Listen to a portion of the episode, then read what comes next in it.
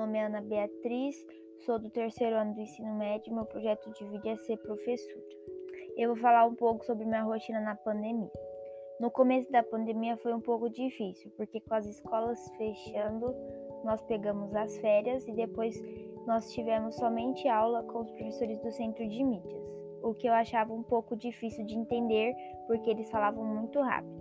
Depois de um tempo que os professores começaram a dar aula pra gente, deu uma melhorada. Os meus formulários eu acabava atrasando, porque eu não era acostumada com esse tipo de ensino, e isso acabava atrapalhando meu desempenho. Agora, com um ano e meio de pandemia, eu já consigo administrar melhor a minha rotina. Geralmente nós temos aulas à tarde, então eu já sei que à tarde eu não posso ter compromisso para estar assistindo às aulas. Os formulários eu já consigo entregar com a data certa e realizar as provas e assistir às aulas do Centro de Mídia.